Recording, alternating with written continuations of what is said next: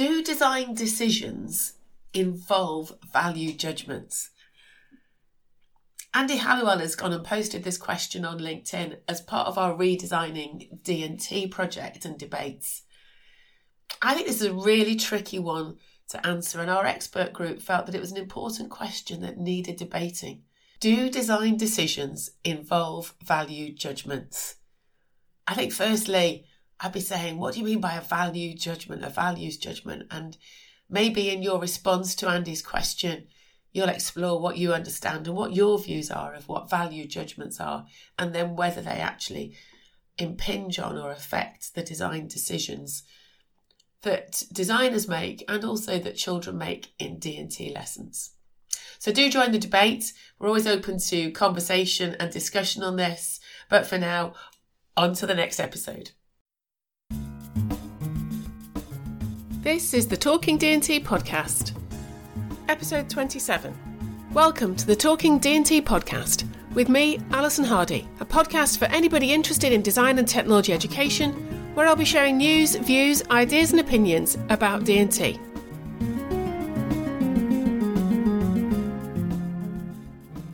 The last couple of weeks have really been quite extraordinary, haven't they? This working from home, teaching from home, and how we're having to live our lives so differently.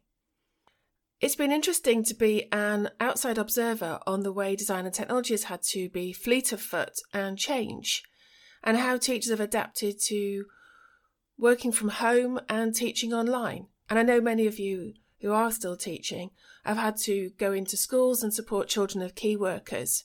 And many of you have also gone in and been involved in creating and producing and manufacturing PPE for key workers in hospitals and care homes, which has been absolutely amazing to see and so positive and heartwarming. In this podcast, I want to focus on an aspect of it that I've noticed around what we're teaching or what's being taught in design and technology online and who's producing the materials and the status or the values that are being attributed to the subject through that. Of course, I'd be interested in that. That's what the primary purpose of my research is about understanding how different people value design and technology.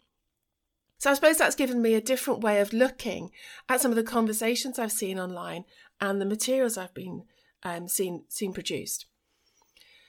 So what have I seen?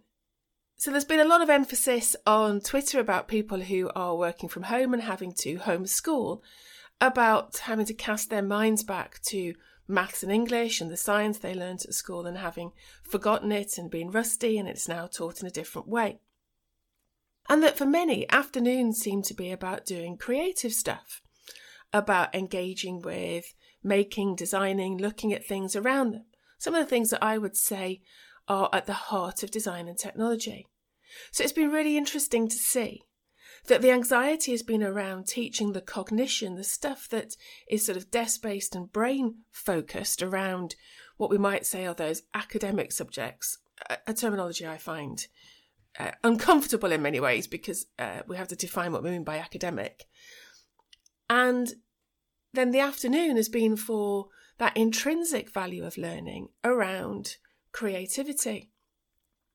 And then the other thing that I've noticed is where places have produced online materials that any teacher from any school can access, again has tended to focus on some of the more desk bound subjects. And I don't mean tied to as in bound, but you know, the, the subjects that are more involved that can be done through the computer, whether it's through activities related to developing subject knowledge, practicing subject knowledge, again, in the UK, what we might say are those, or in England, those EBacc subjects of English, math, science, a humanity, and a language. And in some ways, those subjects do more readily lend themselves to being taught online through online courses and also children being sent things to work at, at home on the desk. But it's left me wondering about what does that say about the priorities and the importance of different subjects and subjects that are valued and why they're valued. So, one of the arguments about the value of some subjects is that they are important and unlock the future for children. They might say that they're the gatekeepers, and you can see that subjects like English and maths very much do that. They are essential cornerstones and foundations of unlocking future qualifications, future vocations, future parts of life that's beyond, that's more than uh, getting a job. Okay, so that's thinking about the importance of a subject to the future. And I hear design and technology teachers talking in classes and talking to me about the value of design and technology is that it helps children in the future. It will help them get a career in a STEM related subject, become a designer, help them look after themselves in the future. But what this time has made me think about is focusing on the here and now. So how does the children, how does the subject benefit children today? What does it do to enrich their lives today?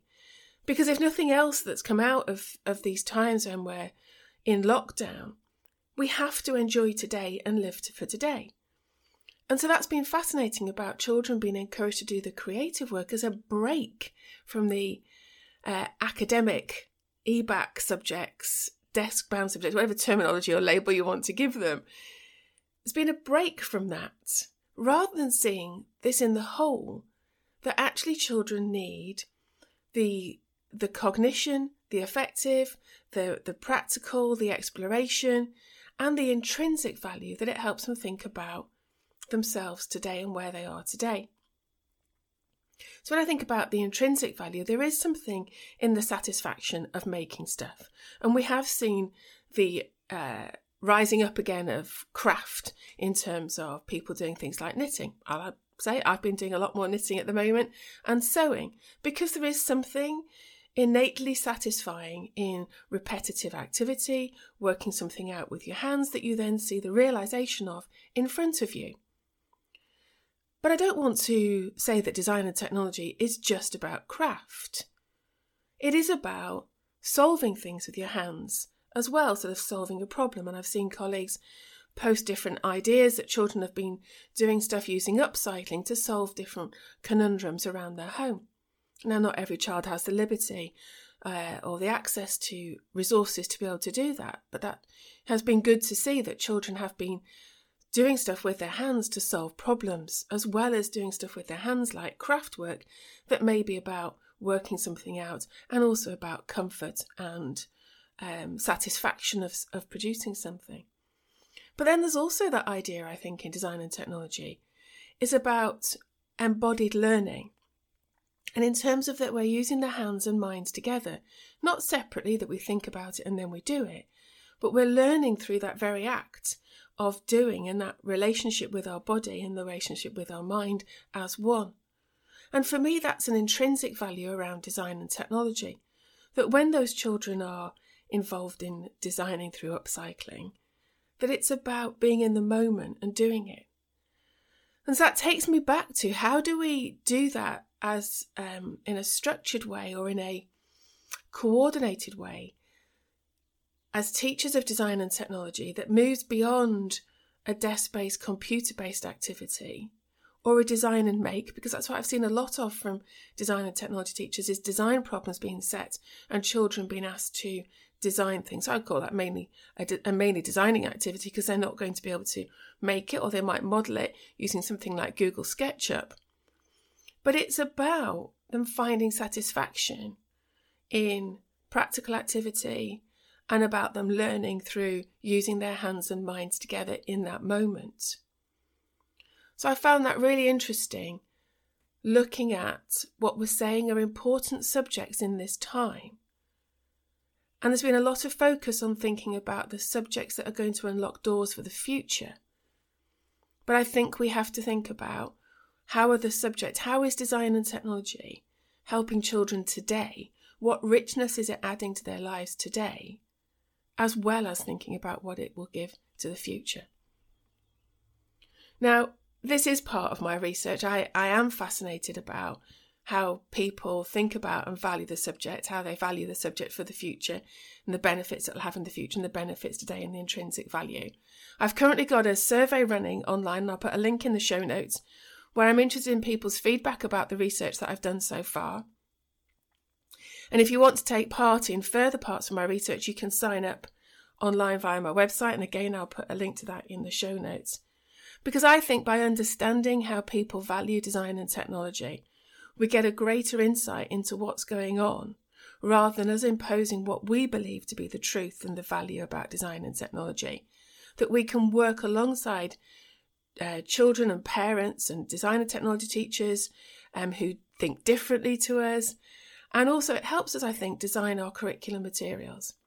But I'm interested in your thoughts about how this might help you think about what you're doing in your place about design and technology education.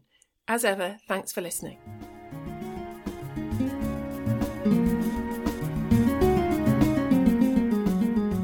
You've been listening to the Talking D&T podcast with me, Alison Hardy. You can connect with me on Twitter at Hardy underscore Alison. Show notes and transcripts for each podcast episode can be found on my website, alisonhardy.work. Thanks for listening.